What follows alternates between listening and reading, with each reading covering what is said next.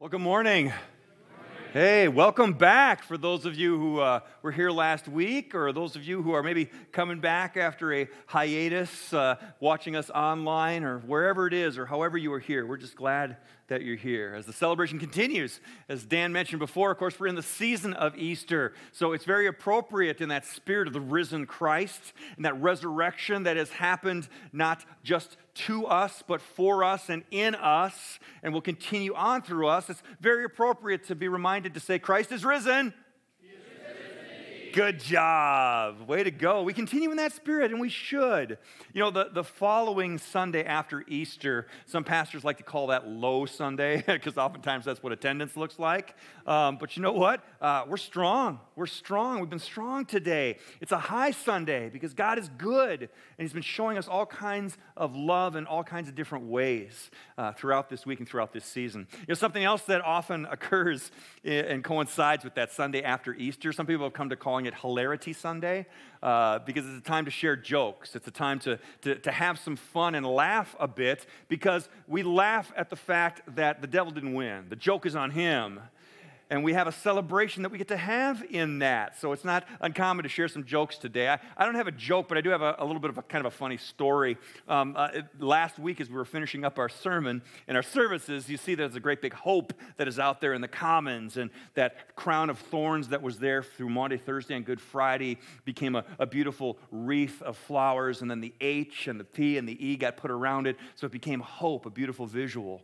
And, uh, and we were like, oh, can we keep that up for another week or so? I said, absolutely be great to keep that up for a week. And then somebody came up to me and said, hey, you know, maybe it makes some sense to like just take down the H and leave it for us Minnesotans to be OP. OP.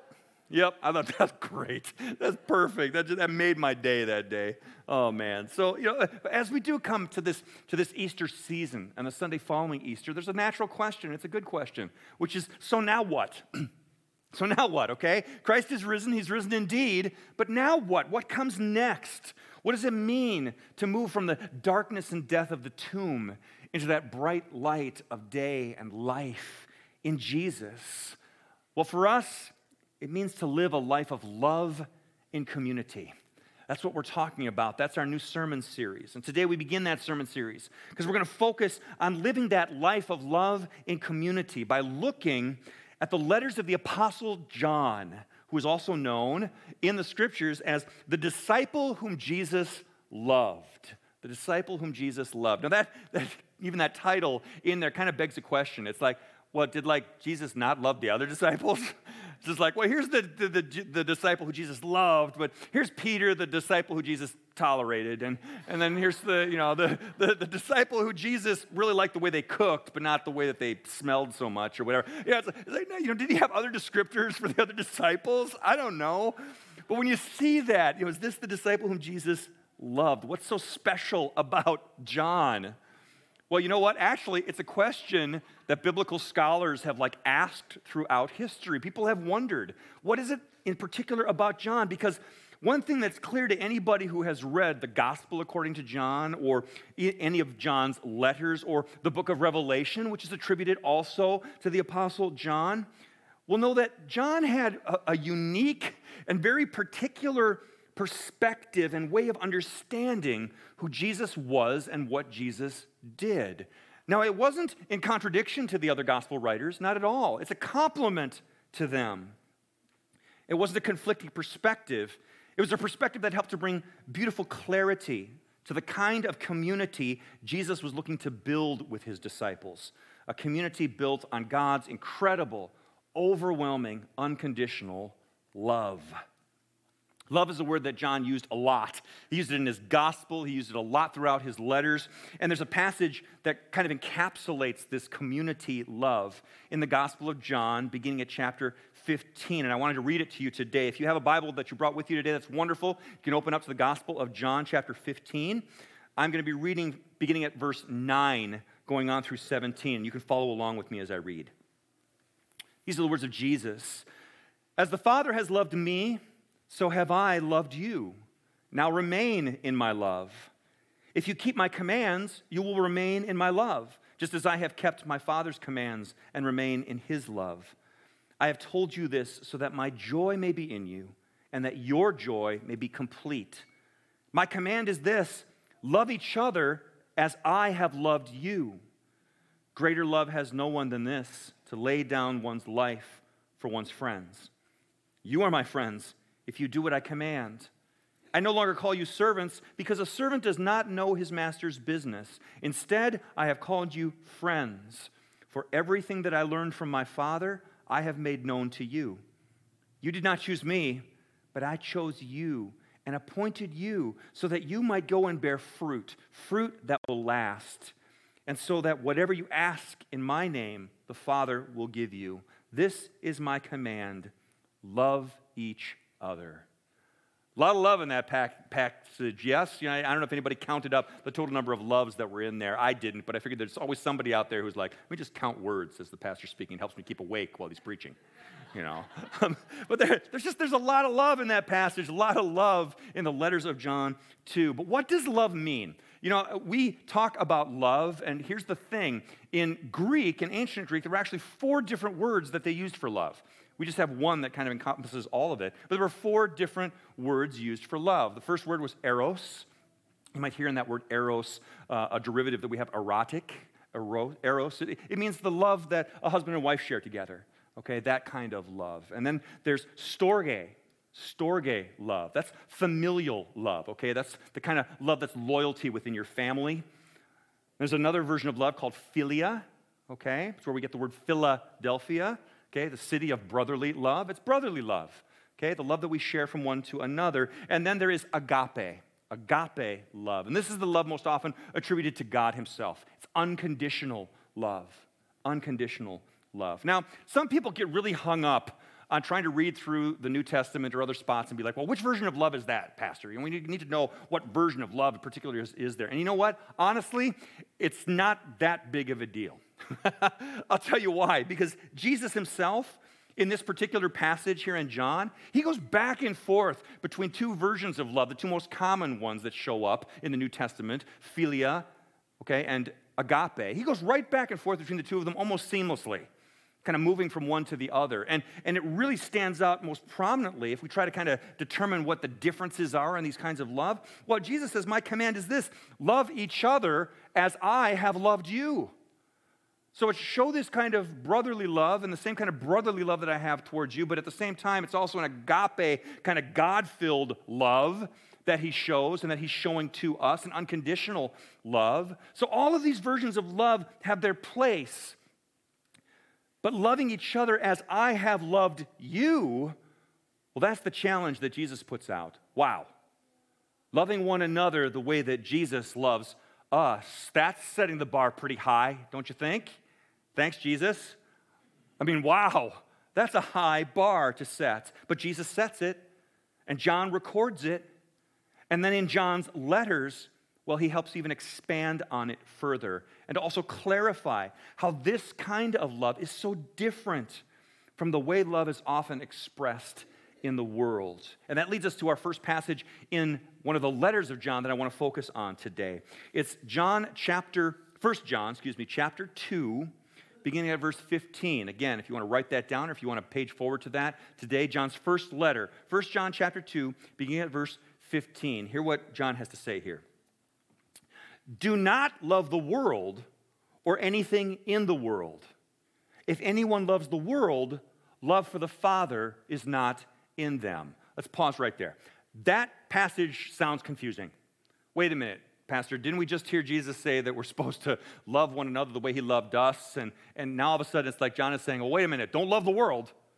Don't, don't love anything in the world. Is he suggesting that we're supposed to like hate the world or, or like dismiss the world? Not at all. Not at all. We're not. No. I mean, John would be contradicting himself. He would be contradicting the very words that he recorded of Jesus in his gospel, John 3:16, where it says, For God so loved the world that he gave his only begotten son. So clearly, John can't be saying that you're supposed to hate the world. But it's interesting in this day and age because I see an awful lot of hate being thrown around. And unfortunately, I see an awful lot of hate being thrown around in Jesus' name towards one another, towards others, towards the world. And we got to get that right, folks, because that's not in the heart of Jesus. That doesn't line up with what John has shown us. It doesn't line up with what Jesus has commanded us to do and be for one another and towards the world. It just doesn't line up. So clearly, John must be talking about something else here when he says, Do not love the world or anything in the world. And he clarifies it himself as he continues on in verse 16, because here's what it says For everything in the world, the lust of the flesh, the lust of the eyes, and the pride of life, comes not from the Father, but from the world. The world and its desires pass away, but whoever does the will of God lives forever. Three different things, three different ways in which the world loves. You see, here's the thing uh, we're not looking to, to, to hate the world, not at all. John is saying that we should not love the way the world loves. That's what he's saying. And the way that the world loves often revolves around these three things lust of the eye, lust of the flesh, and the pride of life. Now, apart from the meanings that can sometimes be easily drawn from these words, lust, right? People think about that in terms of erotic love and, and sexuality and all those kinds of things. But there's something deeper going on here, okay? There's something more profound that John is saying here. Because you see, lust of the eye has to do with loving others to make you look good or because they look good. And that's not just talking about physical attraction. We're talking about how easy it is to celebrate the beautiful people, to look at external beauty and make that the highest value in love. And then from that place to then look at those who others will call unlovely and decide to not pay the attention towards them. It's the exact opposite of what Jesus did. Jesus spent time with those who were considered to be unlovely. He spent time with lepers, those who were considered unclean, prostitutes, those who would certainly be considered unclean. He spent time with the outcast. He spent time showing love to those who were unlovely. It wasn't just about how they looked. Again, don't get me wrong. Jesus isn't saying that there's something wrong with being beautiful. Okay, that's not the point. What he's saying is that when we make that the focus of love or the reason for which we love someone, we're going to get it wrong. That makes it about us. Loving others to make you look good or because they look good. I want to be around those people because if I'm around those people, then I'll look good.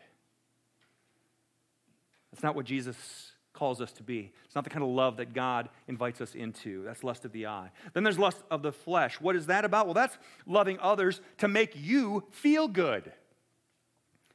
Now, again, different meanings, clear meanings that we can talk about from, from realms of sexuality and things like that. But more importantly, loving others to make you feel good. In other words, it's like, hey, I want to go out and do this thing for others because I feel so much better after I've done something nice for those people. That's a love that's focused on you, centered on you, on your needs, on you feeling fulfilled. Oh, I feel so much better after I've gone and done something nice for somebody. If that becomes the focus, if that becomes the purpose of the way in which you love, that's a lust of the flesh. So, lust of the eye, loving others to make you look good or because they look good. Lust of the flesh, loving others to make you feel good. And then the third one, which is pride of life. And that's loving others to prove you are good. That's when you make it a, a, a point system. Boy, I, I want to, to do nice things for other people because the more I do nice things for nice people, that means that I'm really a good person. I'm really a good person. Look at me. Look at all the good things that I have done. I've done so many good things for other people. Uh, I, I must mean that I'm good. No, you're not. Neither am I. Doing good things doesn't make you good. That's not how this works. We're not trying to prove something to God about how good we are or prove something to others about how good we are, how righteous we are. Again, the center of all of these things is that it becomes something about you. When that love becomes something about you, that's not the same kind of love that God is talking about or that John is talking about. This is the way worldly love works. We are called to a different kind of love. And in 1 John 3 16 through 18, John starts to reveal what this kind of love is about. 1 John 3 16 through 18, it starts and says this This is how we know what love is. Jesus Christ laid down his life for us, and we ought to lay down our lives for our brothers and sisters. If anyone has material possessions and sees a brother or sister in need, but has no pity on them, how can the love of God be in that person? Dear children, let us not love with words or speech, but with actions and in truth. See, this is the kind of love that we're called to share in our community. And it's a costly love, it's a sacrificial love, it's a love that requires work. We have a value here at CGLC, and, and Pastor Angie already mentioned it this morning. It's good because they're up on the walls, and we should always be remembering them and memorizing them. One of them is that love pours out. Love pours out. And built into that value is an action, right? Love pours out. There's something active that is happening there. I like to envision it this way it's like we've got, we've got a glass and we've got a pitcher. And there's an action that is involved in pouring out love. But if we miss it, if we just make it about like words and speech, it's like holding up the glass and being like, Glass, you know, you really ought to be filled. I mean, really, it would be good for you.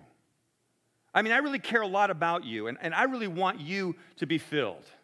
And I think that would be really, really great. So, so go be filled. Yeah. No, folks. Love pours out. Yeah. There's an action involved.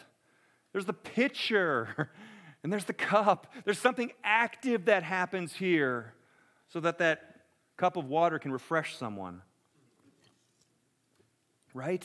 There's an action that goes with this, not just with words and with speech, but with actions and in truth in truth. Now, what does that mean? Well, listen, there is only one truth. And that truth isn't just a concept, that truth isn't just a bunch of propositions, that truth is a person.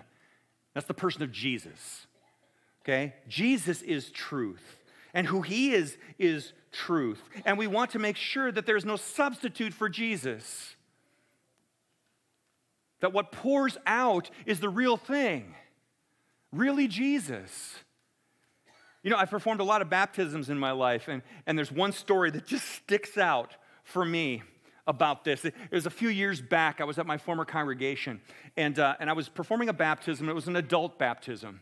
And so they were coming with some close family members, and, and we did it during the day because that was the time that all the family could get together and be with us. And so we were in our side chapel, and, and everything was set up. All the, the, the bowl was out, and, and it was filled, and we, we had the, the candle was ready to go, and all, everything was out there. And, and, and as it turns out, that particular day, we had a new person on the altar guild who helped prepare everything and put everything out there. And it was, it was wonderful, great. So I looked at it, I was like, oh, this is wonderful. They did a fantastic job. It's all right here. This is great. So we got to that point where we're talking about the words. I'm ready to baptize this young woman, and she, she, she leans her head forward, and, and I reach down into the, into the pool, and, and, and, it, and it felt kind of funny. And, and, and I kind of, so I, but I still, I was right in the middle of it. So I, kind of, you know, I, I scooped some up and I went, in the name of the Father. And then I real, then the smell hit me. It was candle oil. There was candle oil instead of water, clear, crystal clear candle oil. Well, God bless this dear person. When they were preparing everything, they saw these bottles on the shelf, looked bright and clear, looked like water, thought, well, maybe they used some kind of special water here. So that's what she poured into the bowl. And I got one scoop of oil onto this young woman's head, and I went, Whoa, whoa, stop, time out. Um, oh, okay, whatever you do, don't light the candle. and I'm like, I'm so sorry, but uh, th- this is not, we got to scoop this out. We'll get some fresh water here. You want to go clean up a little bit? That'd be great. They were so gracious. she, she went over, got cleaned up, and came back over, and we had fresh water in there. We did the baptism. And I got done, and I said, Hey, guess what? So this is really cool. Because not only did you get baptized today, but because I anointed you with oil, I think you're a king now. I mean, it was crazy. It was just crazy. I never had an experience like that before. Of course, as you can imagine, this new person who helped put this all together was just mortified. I went to them, I said, It's okay. Everything worked out all right. It's not a big deal. God bless you. This family had great humor. Again, you know, you got to have some fun here, folks. We take God very seriously, don't take ourselves so seriously. But you want to have the real thing okay? You want to make sure that what you're pouring out is the real Jesus, okay? And not something else. Not just good works or, or not just a pat on the back for yourself or for them. We're Christians. We love in the name of Jesus. Not to make us look good, not to make us feel good, but to make God look good. To bring Him joy, the joy that Jesus wants us to be filled with, His joy, making his joy complete. That's what we desire, for it to be the real thing. That's the truth. Friends, here's the thing our community, all around us, is thirsty. Some of them don't even know it, but they're thirsty and they're holding empty cups. And we're the church. we're the followers of Jesus. We've got the pitcher filled with the living water, Jesus Himself. And they don't need to hear us just talk about it and talk about Him. They need us to take that pitcher and pour it out into each and every one of them so that they too can know this love. And then it gets poured back into us because that's just the way Jesus works. All you can drink refills with Jesus, friends. Keeps filling us again and again. And sometimes you may be in that place where you're feeling empty. And you're right here this morning going, I, I'm the one who feels dry. I'm the one who could use a drink. Friends, this is the place to get a drink. This is the place to have somebody love you and show love to you. And maybe you have a practical need that can be met. That's what we're here for. We're the body of Christ. That's why we're called to be together as a community and to love one another in community. It's a labor of love. And sometimes it takes some sacrifice and some work on our part. So I want to give you a concrete example and an opportunity we have a great partnership with the White Bear Area Emergency Food Shelf. We do a variety of things with them throughout the year, and, and it just so happens the executive director over there, Perry Peterson, is somebody many of you may know because Perry was on staff here for a very long time. And we've continued to have a great relationship through Perry and through the White Bear Area Emergency Food Shelf. And they do something that, that they haven't been able to do in a couple of years here now, something called Stamp Out Hunger. Maybe you've heard of it before stamp out hunger. It's when people are able to put together packages of groceries, dry goods, and, and other things that are, that are non perishables, and they, they put them out by their, their mailbox, and then the, the postman or postwoman comes by and picks those things up, and they drop them off, and then they're sorted by the food shelf, and, and everybody wins. Okay, the community is able to, to get more food for people who are, who are in need of something practical and real and tangible in their lives. Well, well, we want to do that this year but there's a little bit of a hitch. We're not sure if it's going to happen or not because we're still trying to work out some details with, with the, the post office. But we're going to act and plan like it's going to happen. And the date for it is May 14th. It's Saturday, May 14th. It's from 2:30 until 6:30 and it's right here. The food is going to get brought here. It's going to get dropped off here and what the food shelf needs, Perry's got a team who will train you, but what they need is people who will be here to help sort that food. Get it all sorted out, put it into the individual areas that it needs to be. And we need an army of volunteers. We need like 50 volunteers who would come and give four hours of their time, sacrifice four hours of their time on a Saturday to come and be here. Now, I want you to pencil that into your calendar if that's you.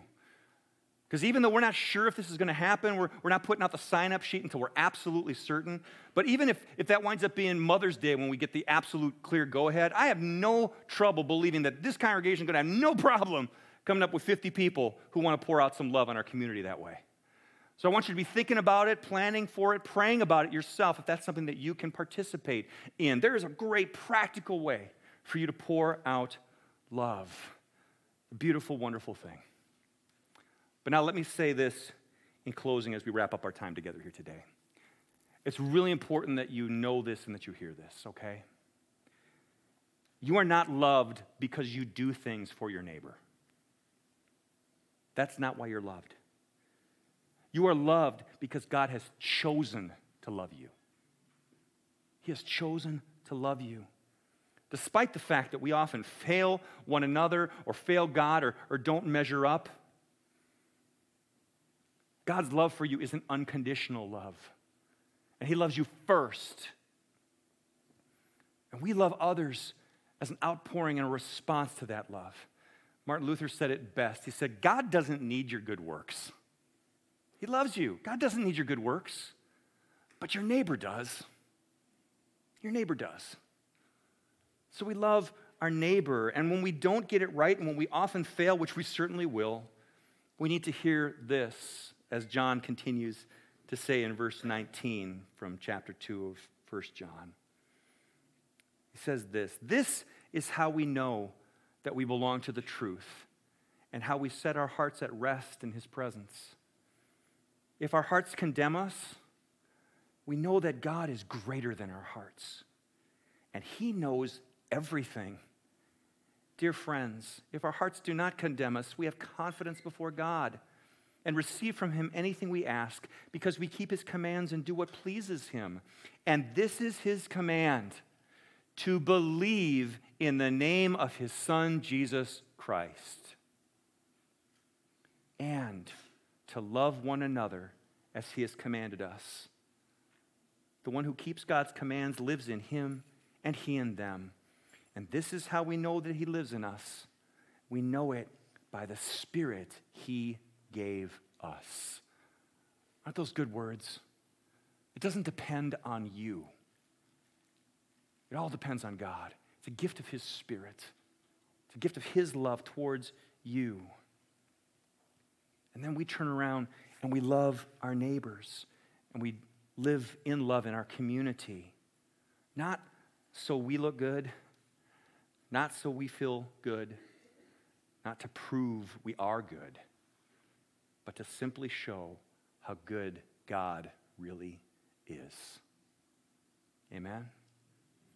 Let's go to work and let's pray. Heavenly Father, thank you for this community right here and the way that you continue to pour out love on us and in us. And Lord, my prayer, especially today, is that anybody who is hearing this message today, who is maybe feeling disconnected from community, or, or who's maybe wondering whether they are lovable, or Lord, maybe even has, has been in a place where they felt hurt by the community and thought, you know what, somebody acted very unlovingly towards me, and so, so I, I don't feel love towards my neighbor or towards my friend or even towards myself. Father, your grace is big enough. Father, I pray that, that we would be able to live in that love that forgives, that love that extends grace, that love that, that apologizes and says, I'm sorry for the time that I, that I missed it, that I, I didn't hit the mark, that I failed, Lord, and I failed you, and I failed my neighbor. Lord, your grace is big enough. And your love, Jesus, has made us family. And we want that love to pour out all around us. Whether it's the seat right next to us, or the home next to us in our neighborhood, or the desk that's across from ours in our office, or in the locker that's next to us in school, wherever it might be, Lord. Show us, Lord, how to best show your love in a way that makes you look good, in a way that brings you joy, in a way that shows once again, Lord, your incredible love for us. Thank you, Jesus, for this community and for the love that we get to show in it. We pray these things today, Jesus, in your name. Amen.